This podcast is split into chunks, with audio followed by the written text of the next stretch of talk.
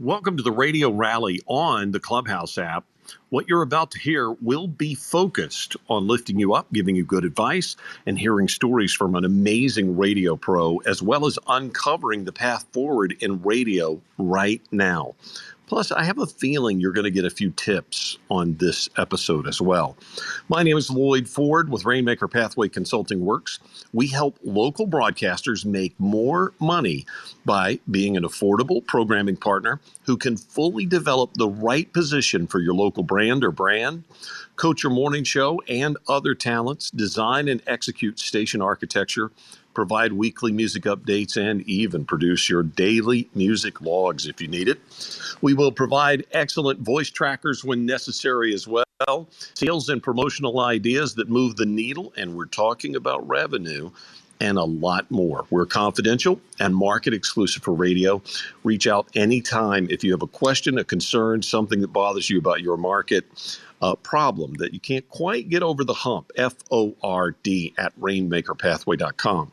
Today's live event will be a podcast called The Encouragers, the Radio Rally podcast and will become available soon after the end of this live event wherever you get your podcast.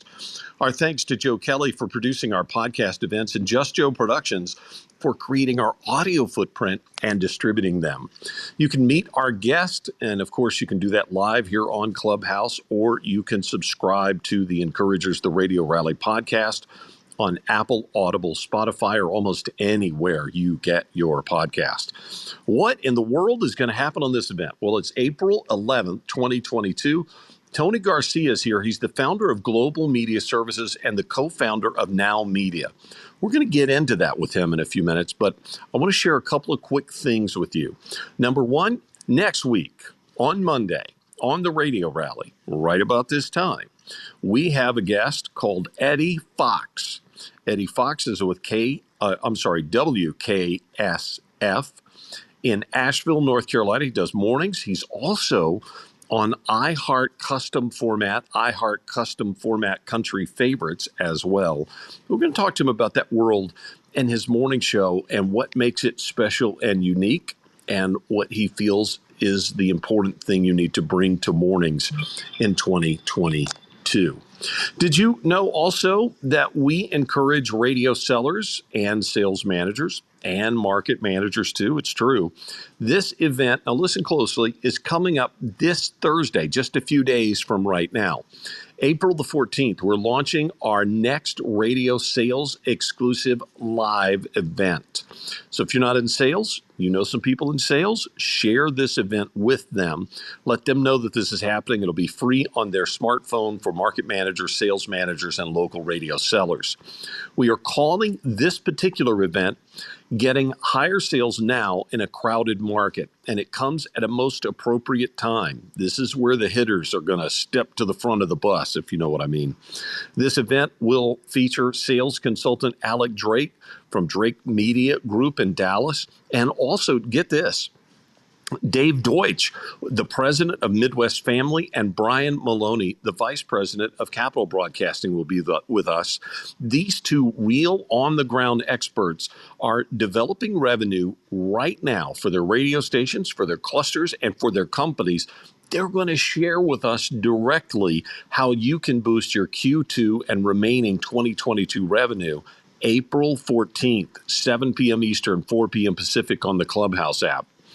We have these guests every week on the radio rally. You can see our full guest calendar, the whole thing, all the way through. I think we're scheduling people in June right now.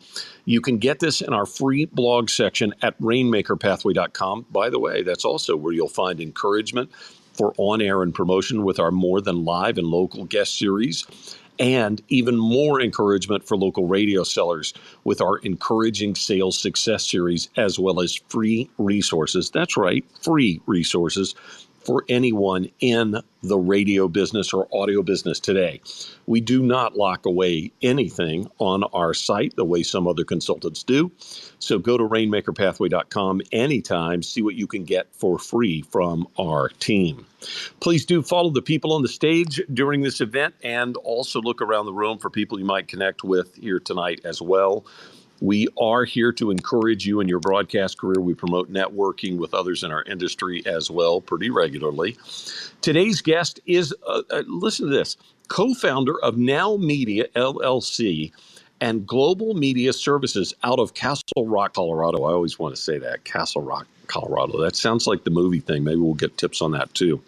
Tony, welcome to the Encouragers, the radio rally. How are you, sir? I'm well, Loyd. Thanks for having me uh, uh, join you today. We're, we're so excited to have you. You know, uh, the entire journey for you starts in an interesting place.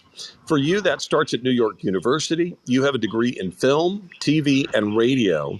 You are an mm-hmm. honors graduate. You, of course, worked at WNYU Radio. Can you take us back to your days at WNYU? What was that like? Uh, it was an, it was an amazing time. So I started out um, just to sort of give you the sort of the full picture. I started. I, I wanted to always be in TV news. Um, from when I was a kid, I was the anchor man at my junior high TV station, and I did the morning announcements and and uh, did national news stories. So I always wanted to be. In, I, I thought I wanted to be a TV, you know, TV journalist. And then I got to I got to NYU, and they uh, it was sort of like the Marines. It was like, yeah, you're not good enough to be in the NYU journalism program, and you've got to, you know, have a 4.0, and you've got to be this and that and the other if you're even going to get an internship. And so, um, yeah, a little bit disillusioned, I stumbled into WNYU and um, sometimes you're you're more uh, lucky than smart. And I showed up at WNYU at a at a time of transition. The radio station had been playing, you know, progressive rock. You know, we're playing Neil Young records and album rock and whatever, and uh, you know, whatever you know, whatever was going, you know. And um, there was a there was a management change at the radio station, and we decided that since this is a radio station that could be heard in New York City, no one in New York City was playing what was then called New Wave, and so um, so a format change was made. Interesting. And look, it's not like you started out in uh, in Dubuque or something, right? Well, yeah. I mean, it was it's it was interesting because no one was playing that music. The big rock stations at, at the time were all, you know, Springsteen and Stones and whatever was big, you know, at the time. This is uh, 1980. And um, we started to get some traction with the radio station because it was the only place you could hear uh, Depeche Mode. It was the only It was the only place you could hear um, The Cure. So the station got a little bit of traction. We got a little bit of, of notoriety and um, and some of the folks that were were there um, as we sort of focused more on being professionals uh, than being a college radio station. And so we started to recruit some folks from New York radio to teach courses uh, in, in radio at NYU, uh, including um, Richard Neer, who was the program director of WNEW FM at the time, um, Charles McCord, who was Don Imus's newsman for years and years and co-writer on some of his comedy, um, and uh, a guy named Dennis Israel, who was our broadcast sales and management uh, teacher. And we learned a lot. We learned a lot from those guys, and a lot of us who were in that little class, that little group at NYU and at WNYU, have gone on to other things. Um, uh, our former program director is currently the program director of the NPR station in Los Angeles. Um, and probably, I guess, our, our probably our most famous alum of that era is Martha Quinn, who was one of the original VJs on MTV, and who's now doing uh, shows for iHeart. Um, so it's a great time I, to be there. I kind of get the feeling there are a lot of secrets in your past. You know, Martha Quinn. Hmm so listen, so you wanted to be Walter Cronkite or you wanted to be um, Dan Rather, and mm-hmm. they kind of told you, "Hey, you're you're not bona fide." It's kind of like showing up at Juilliard and wanting to be part of that, and they kind of shifted you over here, right? Well, yeah, you um, you show up at Juilliard and then you find out you're not very good at playing the recorder. Um, you decide you're going to do some some other things. And so a, a couple things happened sort of simultaneously. The first part of it was um, I actually heard myself on the air, Uh, and um, and I sucked. And if anybody wants, I'm happy to send you a copy of the cassette air check to prove how much I sucked. And um, and so you know we started looking at other things, and at the same time, um, we, myself and two other partners, um, one of which is has passed on, and another is no longer in the industry. Um, we we decided one night it would be really interesting if Casey Kasem were to be doing an alternative countdown. And a friend of mine did a pretty a pretty good approximation of Casey Kasem. So Oh imagine, you know, imagine Casey Kasem introducing the dead Kennedy singing "Holiday in Cambodia," oh, and and uh, from that idea, a show called Wavebreaker uh, was born. And we, um, again, because sometimes there's a real advantage to know to not knowing what you don't know, and oh, not it's knowing true, isn't it? right? And not knowing that you can't. And I think sometimes as, you know, as older adults, sometimes you should put aside the fact that maybe you can't and just go for it. And Oh, that's so, hard to do as an older adult, though. it it is, it is because you've got so much baggage and, you know, so, there's so much riding on things. And when you're 19 years old, maybe not so much. You Yeah. started, according to your resume, as a desk assistant. I cannot wait to hear about this. What does uh-huh. that mean? What did you do? In the old days, they used to call it copy boy. And basically, what you do is you ripped the news stories off of the AP and the UPI wire services, and you handed them to the news editors. And you you erased tape parts that had actualities on them and recycled them. And um, that was what we did.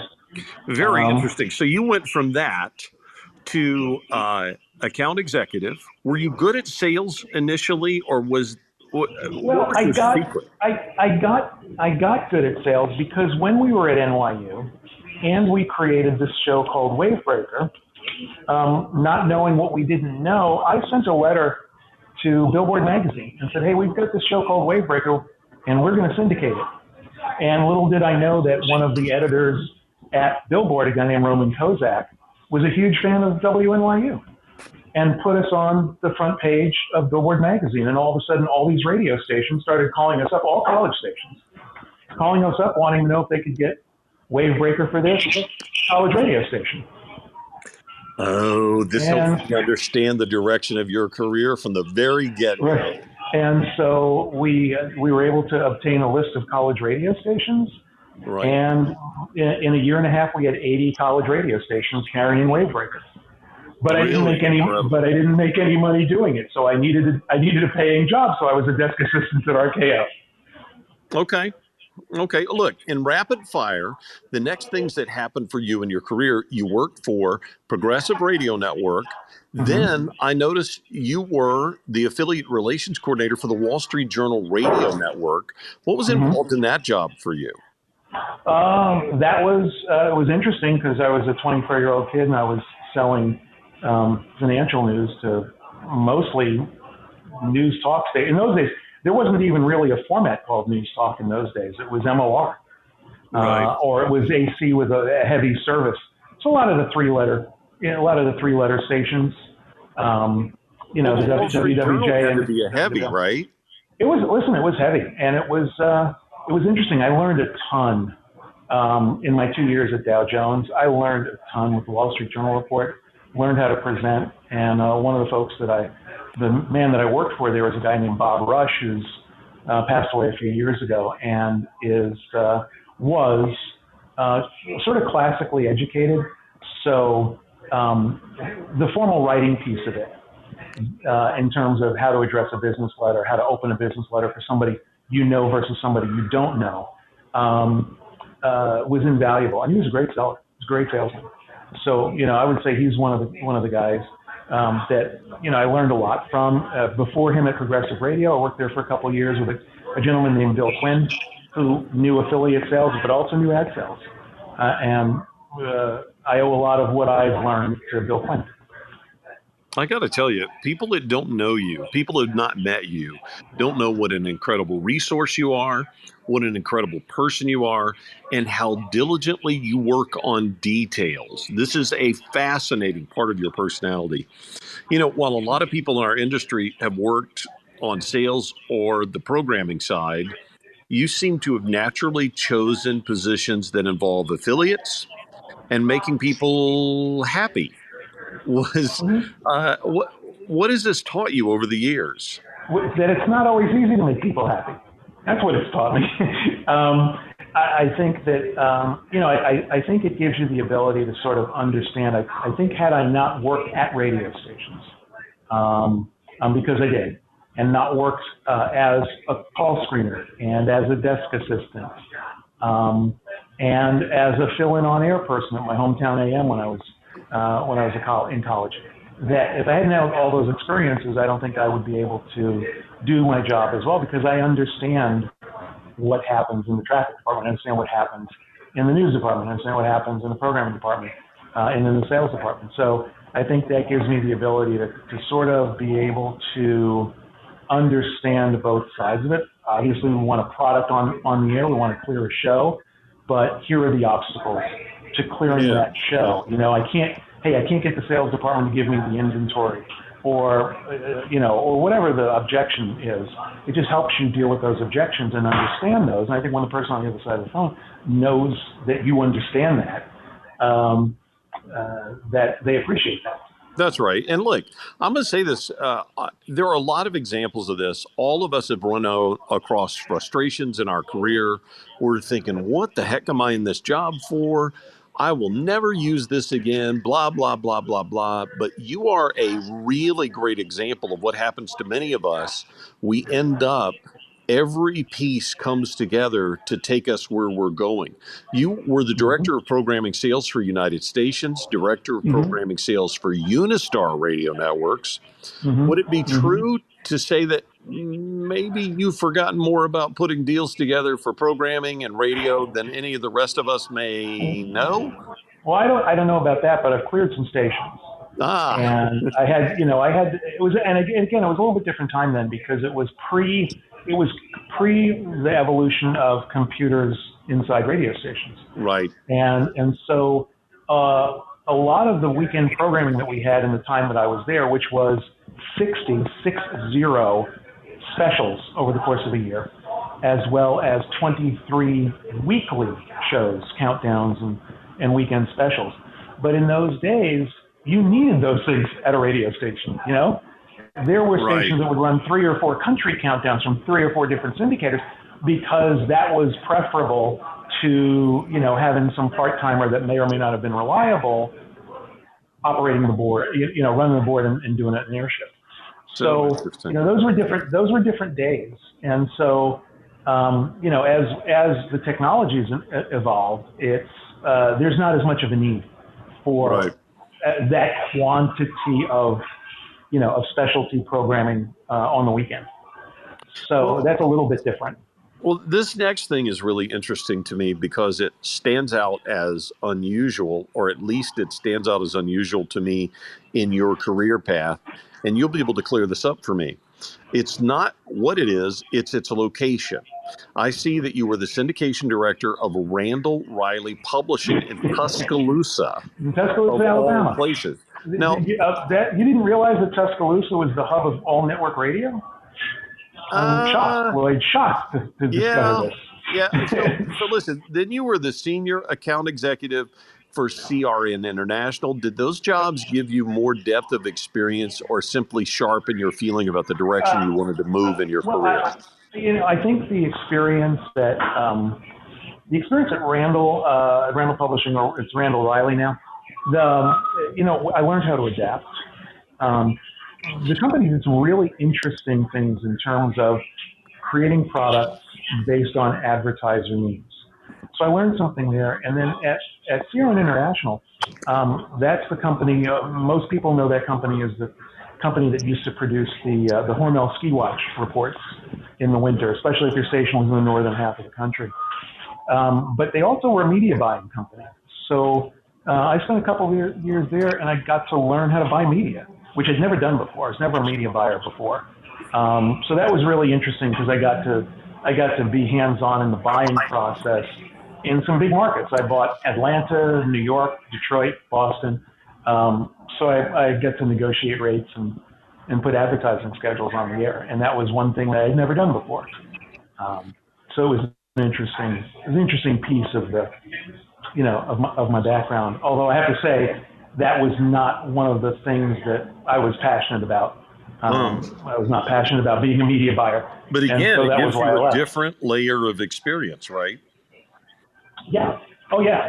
And that, right. you know, I'm going to use that experience even today. Yeah. So, look, since we see that your career arc has gone in a certain direction, we must sort of ask Do you have or have you had a mentor in our business? If so, can you share a story about how they may have changed your life forever, either at home or at work?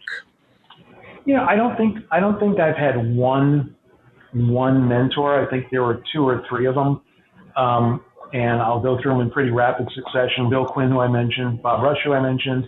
Um, I think were were you know instrumental. I think probably um, the person who had the most impact uh, on me in terms of interpersonal relationships, in terms of management, was a gentleman named Rick Jackson who Oh. ran the Charlotte cluster for uh, Lincoln Financial and Jefferson Pilot prior to that for about 17 years. And I was there with him for about 12 of those 17 years, maybe 13. And um, he was just because he was from programming. And one of the things that uh, Jefferson Pilot I thought was pretty generous with was promoting programmers into the general manager seat, which in a lot of companies doesn't happen. And so he was able to look at things from a programming standpoint, but he was also one of those individuals who somehow got people with different interests um, into the same bus going in the same direction and was really inspirational. I don't mean inspirational in the sort of, you know, religious sense of it, but inspirational in that here's where we're going to go, here's why we're going to go there and communicating that from the receptionist all the way up the chain, and everybody everybody going, yeah, yeah, we're with you.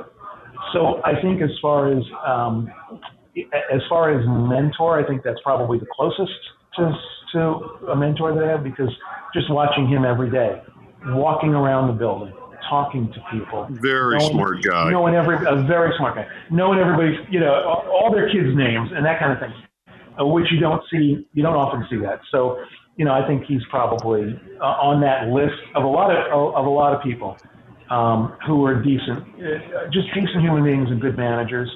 And I think I would be remiss if I didn't mention Gary Fries, who Mhm. was uh, you know his last position was at the, as the CEO of the RAB, but he came up through radio and was a salesman and small, medium, and larger markets, and finally was a station owner. Uh, and I got to work for for a couple of years at Unistar, and a, a really, a really great, a really great broadcaster. You know, it's really interesting. We like to throw the spotlight on mentors and that kind of relationship because, well, we're the encouragers. Mhm. And we say nobody does a career by themselves. You you have people who help you one way or another.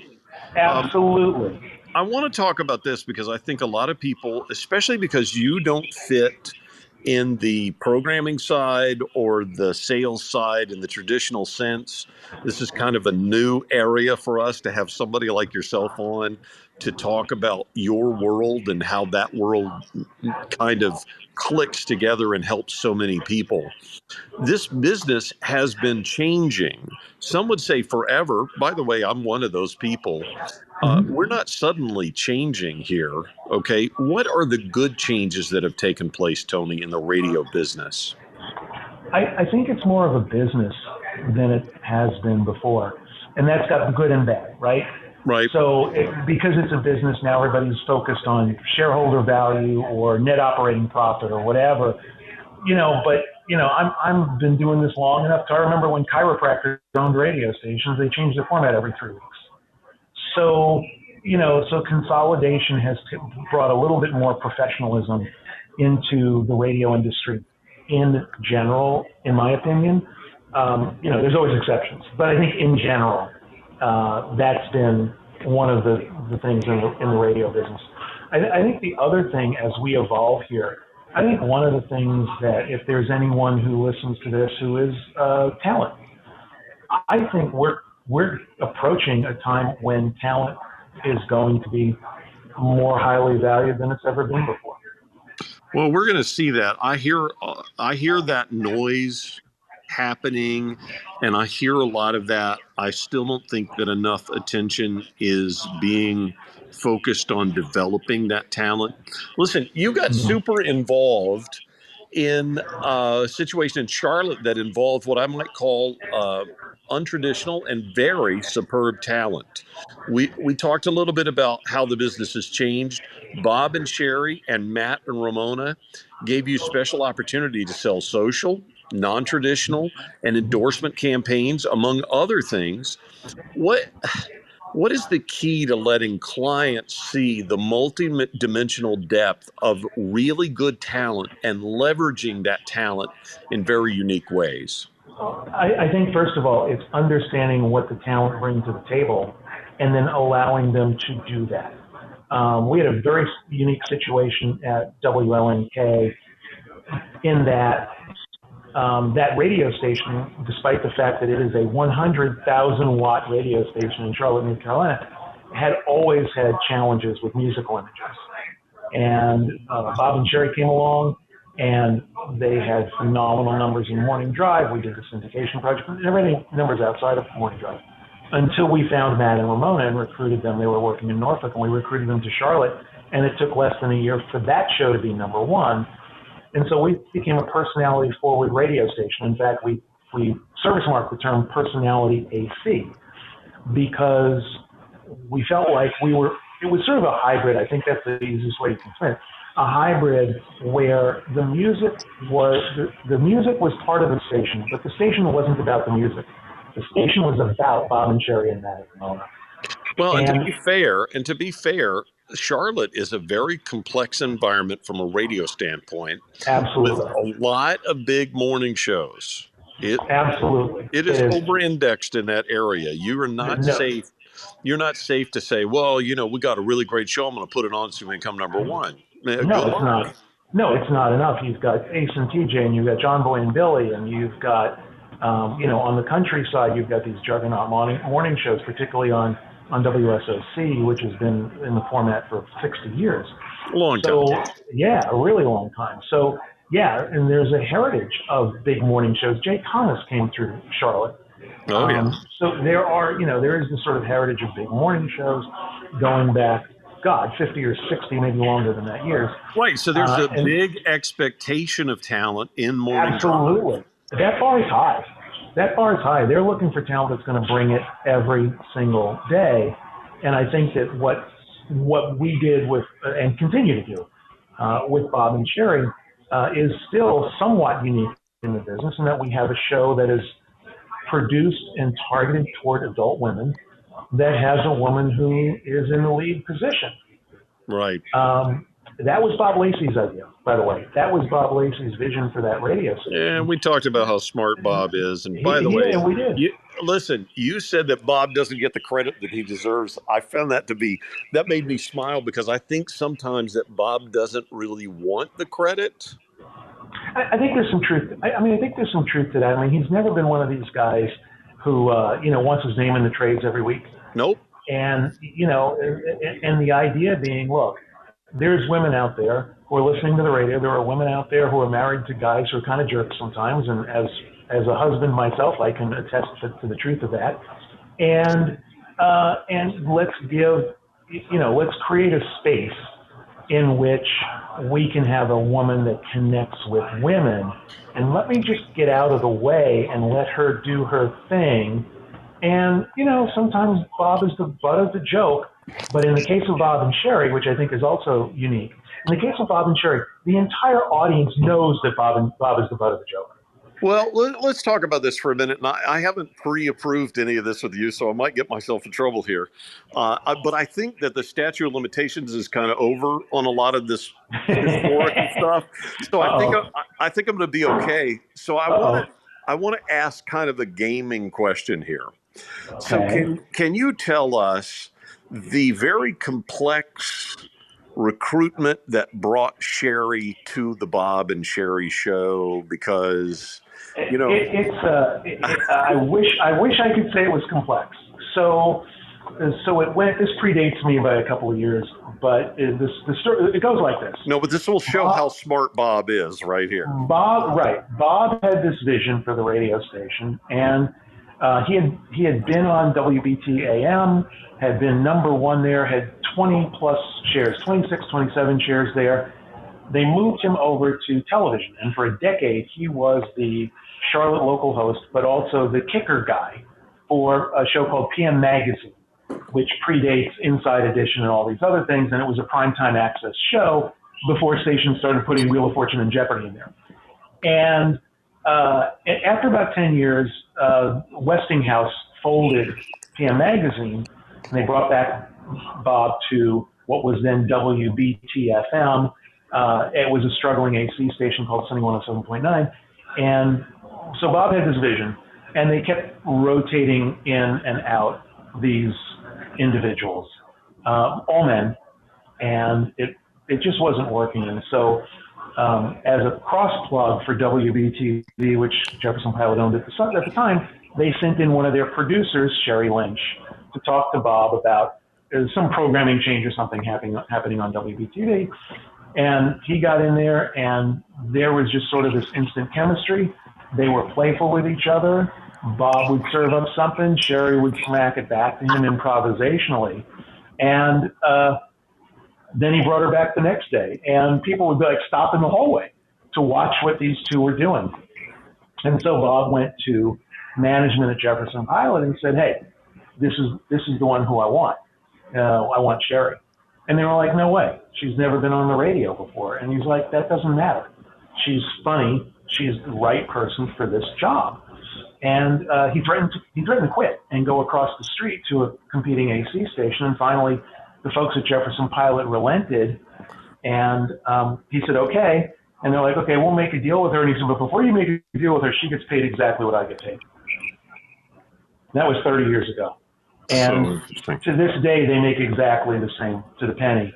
Exactly All right. So this, this, look, this story is important for anybody today because if either you've been in a situation, if you're partnered up, or somebody wants to put you with a partner, or God forbid, you should be in a successful morning show and a partner dies or they split up or whatever, you're going to be at the whim of consultants and corporate VPs who are going to be telling you, well, you should be with this person or you should be with that person. And some of these things are quite nightmarish. I would agree with that. I think that you can't you can't you can't force chemistry.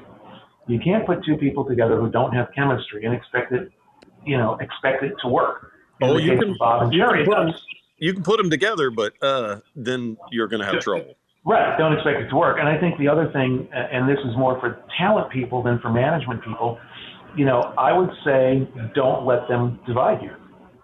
I right. think one of the places where talent make a mistake, and I know we're trying to be positive here, right? But I think what happens is, you know, management tries to divide you up. If you guys think back 20 years, um, the cast of Friends all got paid the exact same amount, and there was a reason for that. Yeah, and they get twenty want, million bucks a year too. Right, exactly, and yeah, I'll forget about the residuals, right? So I, I think it's the same thing here. I think that if you're going to be a team, be a team, and um, and, and, get you know if it's a male female team, get paid equally. Make sure you get paid equally. Well, and listen, negotiate those contracts together because you don't want you don't want management to separate you because management, look, management's going to try to get the best deal well, they can get. I also think that's the sign of what kind of company that you're working for, too. Agreed. Agreed. Okay, if they're trying to divide and conquer you, uh, that that's a problem because you're all supposed to be on the same team, right? It, so, yeah, yeah. so listen, I am going to talk about your depth of experience with this particular product in a minute, but I got to take this left turn for just a second because some people will listen to this, especially in the podcast, and they will have had some involvement with this or something like this. But you actually know a lot. Can you tell us about regionalhelpwanted.com and what that experience was like? Yeah, sure. Um, I, um, I, I left Bob and Sheri and uh, the company that was formerly Jefferson Pilot and became Greater Media, um, to come out to Denver and uh, head up a company called Regional Help Wanted. And at the time I was there, we had about 300 localized websites where we did rev shares with radio stations. So the radio stations in the market would run our ads in unsold inventory. Um, we had great ads. Dick Orkin did the ads, who uh, oh, is yeah. uh, sadly gone, but a genius. We do the ads, and then as the websites generated revenue from employers posting ads, we would then take that revenue and split it with the radio stations in the market. Uh, we had about, I don't know, we probably had, uh, by the time I left, we probably had about 400 sites, 400 individual markets in the U.S. and Canada. Uh, and it was, it was, it was interesting. It was a great experience because I never, I'd never before worked with developers, uh, with web developers. Uh, and so I got a little insight into how all that works. And, but the function of my job, part of the function of my job, in addition to being sort of the affiliate relations head, was also, you know, the product manager, making sure that we were on the right path, developing and implementing uh, improvements on improvements on the website. Here you are leading uh, examples of how your past informs your future, if it will be, and and so let's talk about today a little bit. I uh, tell us about Now Media LLC. Sure.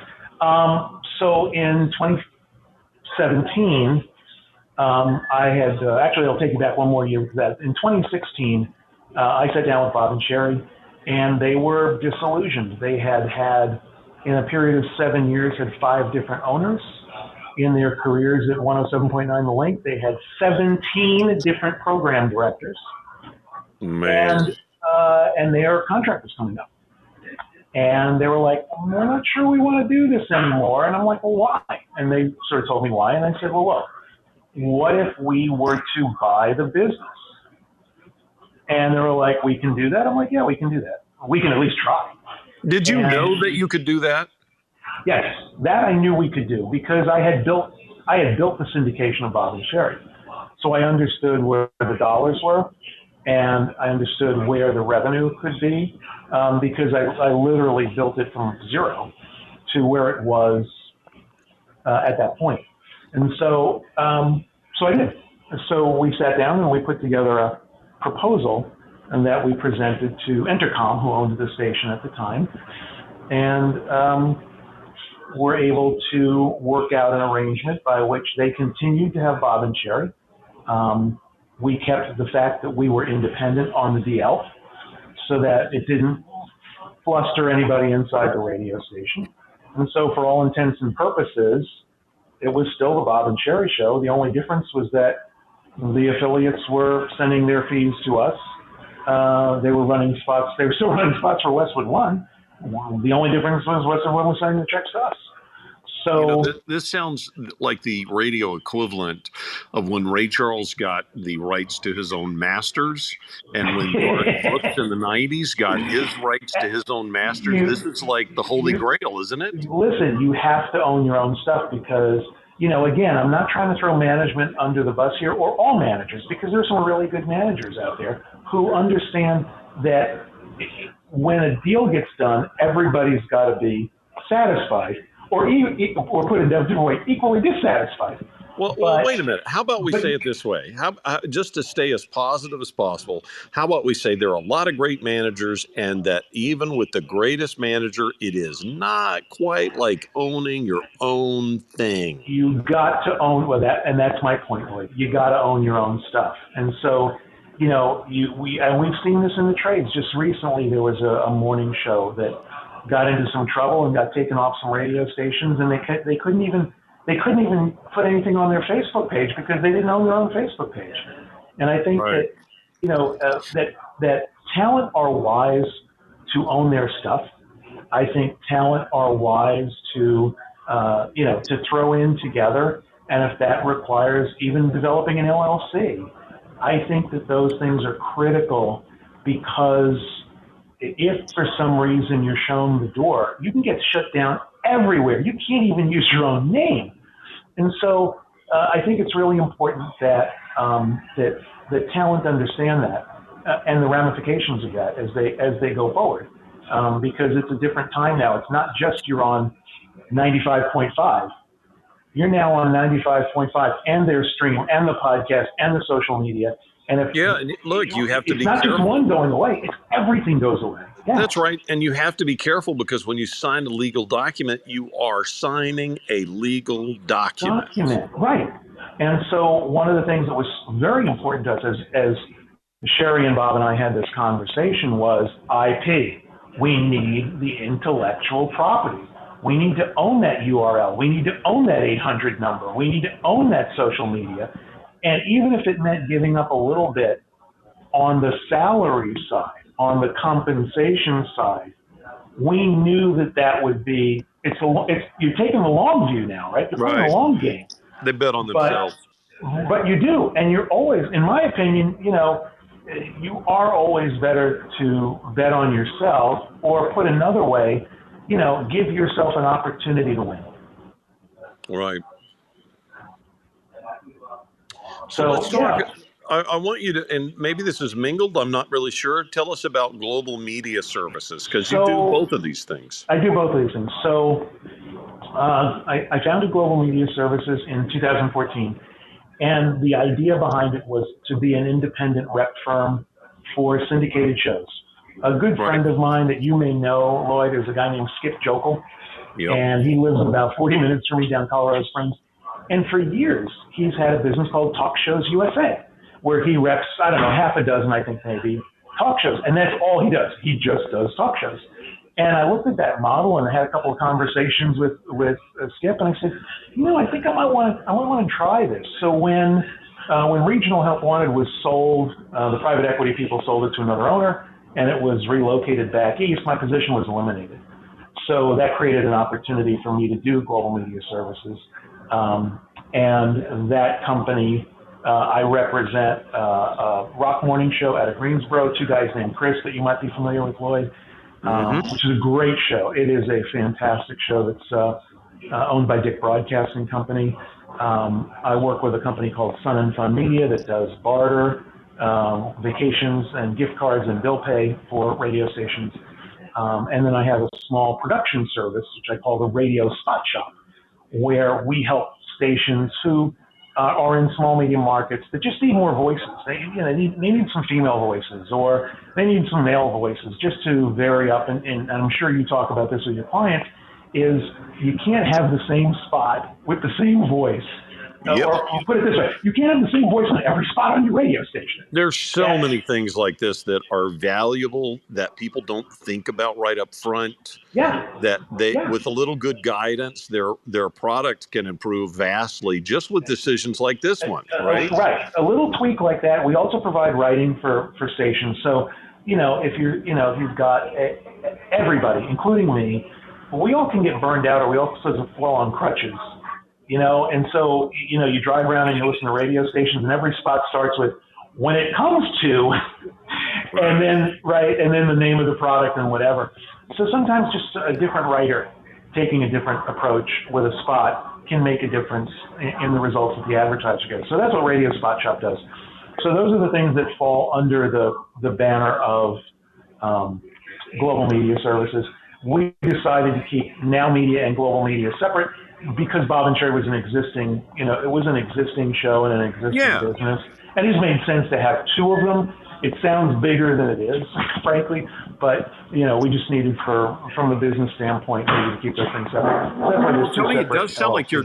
It sounds like you're doing a lot. I want to know. You know, what do you do in your spare time? Is that where the Um, trains come in? That's where the trains come in. That's where the train. I got I got my first uh, train set when I was I think 10 years old. My dad got it for me for Christmas, and there's only been a few years when I haven't had some sort of model train layout. It was under my bed when I was a kid, and then uh, then when I was in my first my first real home, uh, I put up a layout, and I've had a layout in every home I've lived in, uh, including now, um, where I uh, I just enjoy I enjoy the it gets you out of your head, and I think it's, it's different for everybody. But it's nice to have something where you sit down for a couple hours, and and you get out of your head and you focus on something else, whether it's I don't know building a boxcar or laying track or uh, or building a model building, um, painting it, whatever. you know, for me, that gets me out of my head. Um, I'll close the door. You know, in the fall, I got football going, Saturday college, Sunday, uh, Sunday pro, and it's just a it's just a time where I sort of I, I wouldn't use the word reset, but more again, just get out of get out of the head a little bit and Yeah. focus on something that has nothing to do with radio or talent or spots or anything like that. Well, I, I've got one more question for you here, and it's pretty simple. And I'm going to let you off the hook in advance, okay? Because I, I'm going to say this: nobody knows the future. I get it, you get it, we all get it. But I think people are curious, especially people working in our business, are curious about the future of radio. How do you see the future of radio and the future of uh. radio talent? I, I think we're, I, I do think we are coming into a period of time where radio talent is going to be valued in a way that they haven't been valued since the 1970s. Um, because talent has so many different opportunities. You know, when, when we were kids, you know, um, and I don't know, you're probably younger than me, Loyd, but, you know, back when dinosaurs roamed the earth, one of the things that you had that was a hard, fast barrier to entry you couldn't put up a radio station. You could, you know, you could be maybe a ham operator, but you had to go get a license. You could maybe for about an hour and a half there was that CB craze and everybody was on CB, but that's not broadcasting. Right. Um, and so you had to be hired by a radio station to be on the air. That's not true anymore. You can start a podcast in about an hour and a half with uh, a mic from Best Buy and your cell phone. So the barrier to entry has come down. Now, the good news about that is the barrier to entry is down, but really good talent still stands head and shoulders above the rest because everybody else just are just hobbyists. Yep. So, you know, I think with broadcasting, with podcasting, with the advent, and it's slowing down, it's slowed down a little bit with supply chain issues and pandemic and everything.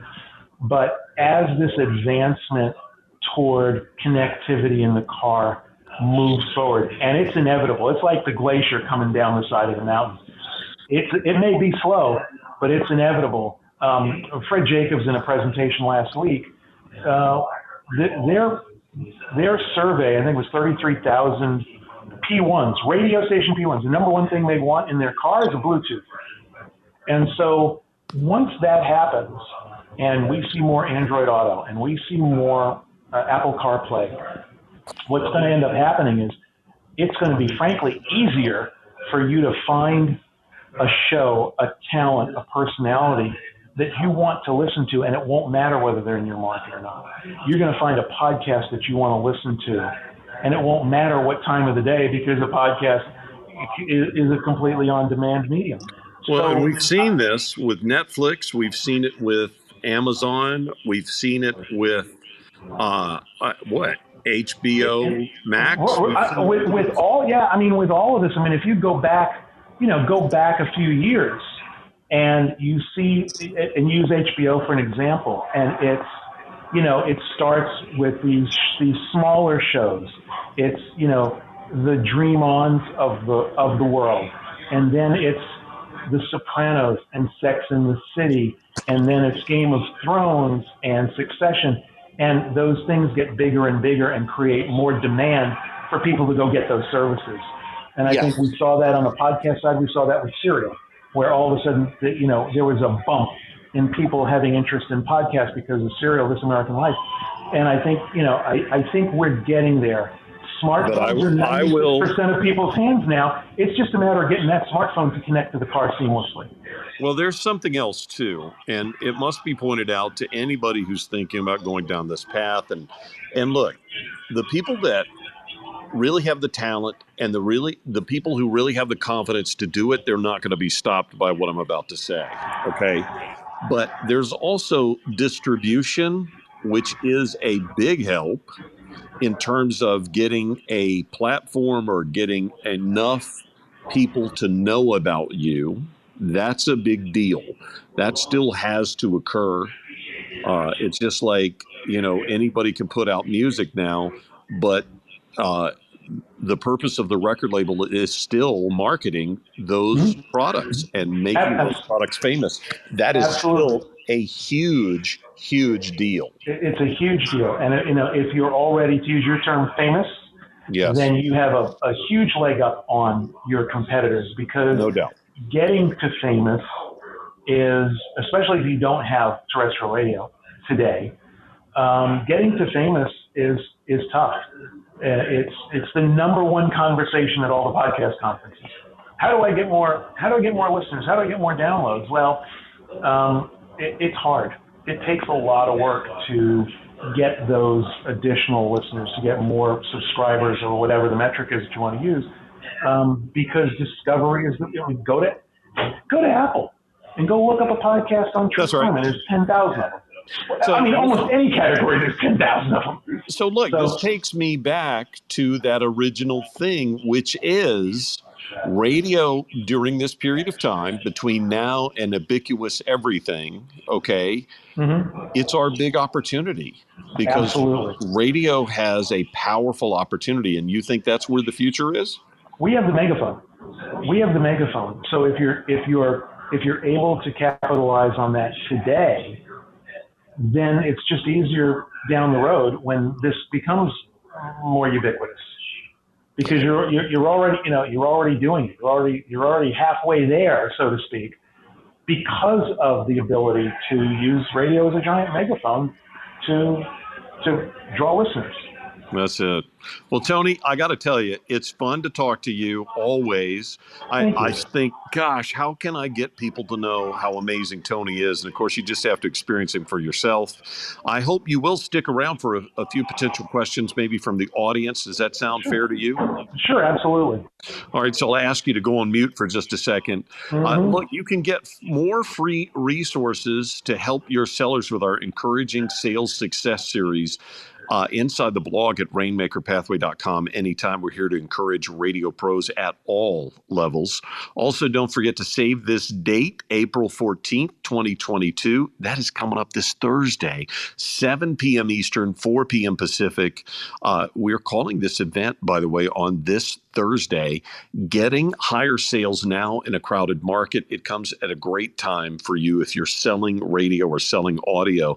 This event will feature sales consultant Alec Drake from Drake Media Group in Dallas and two on the ground experts, Dave Deutsch, who is the president of Midwest Family, and Brian Maloney, who's the vice president of Capital Broadcasting.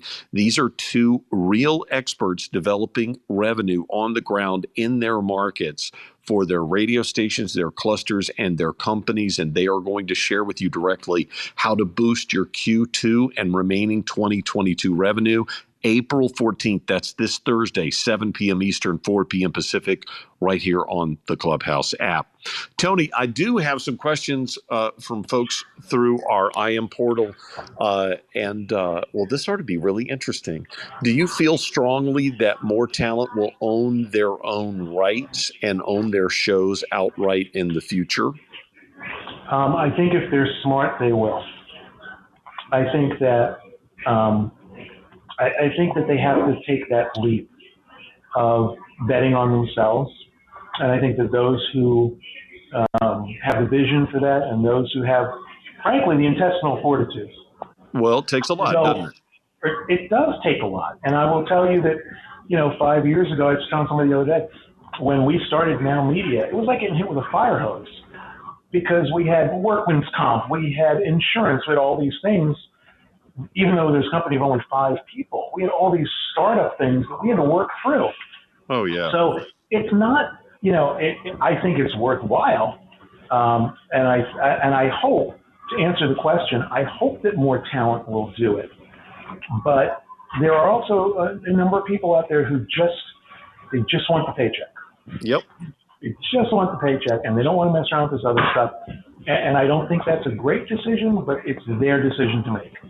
That's right. So, listen, uh, this this next question I have for you is kind of sort of related to the first one. It'll be interesting to see how you feel about this too, because there's been a lot of talk about this, even on the radio rally.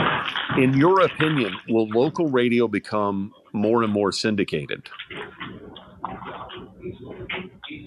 Um, I challenge the premise of the question. Do tell. So the premise of the question is that the way, the way I hear that, now I'm jaded, the way I hear that is that syndication is bad. No, I'm not saying that. I'm saying I am. I let's call it a neutral question. Do you Okay. think radio would become more and more syndicated? By the way, just to be clear, syndicated is not bad. Local is not bad. Correct. Here's what's You know- bad. Bad is bad. That's right. Bad radio is bad. And I think Right. that, you know, just because it originates from the corner of Fifth and Elm doesn't mean it's good. And so to answer the question more directly, I think that there is a place for syndication. I think that smart smart broadcasters will use syndication tactically and maybe strategically as well, but tactically. And uh, and that yeah, I think there is going to be more of it um, because right now we're not doing a very good job of training young talent. Yes. And so, um, so and, you know, given the combination of the economics of the industry right now and the fact that we don't have a lot of young talent coming up, um, I think, yeah, I think you're going to see more stations uh, using syndication. Um, there has been a an, an explosion, in my opinion, explosion of syndication, uh, new shows that are out there in the last probably two to three years. Again, because of the technology, because you're no longer wired um, or mired in satellite technology, which was all we had for three decades. yeah. Now you've got FTP technology, which is much more convenient and much less expensive than uh, than you know shipping something to a satellite uplink. That's correct. And I will say this: just as just as there is no bad this and there's no bad that local or syndicated, uh, there is bad depending on how you use things. So if you're only doing things to save money and reduce footprint, then I'm going to say that's bad. If you are doing it because you want better talent, then that's a very good use. Exactly right. Exactly right. If the only reason you're doing it is, you know, we used to have a, a joke one of the places I worked at. I found it found a great guy who works cheap. Yeah. If that's your attitude, then it doesn't matter whether you go syndicated or local. You're going to lose.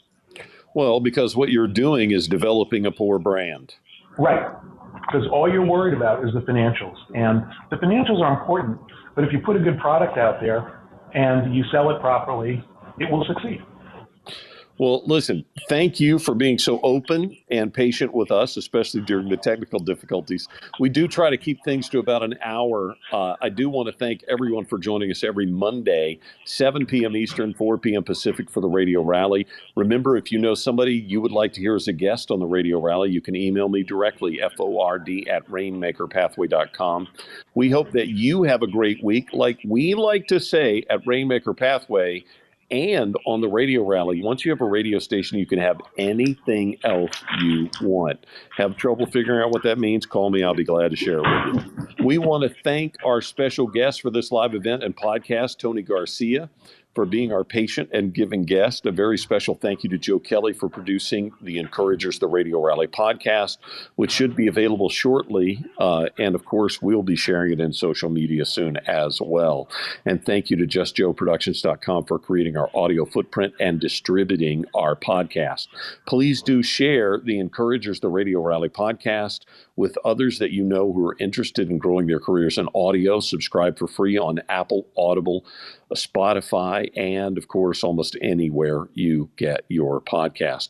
Please remember this if you don't remember anything else from today, be kinder than you have to be. Thank you for being a part of the Radio Rally and the Encouragers, and good night.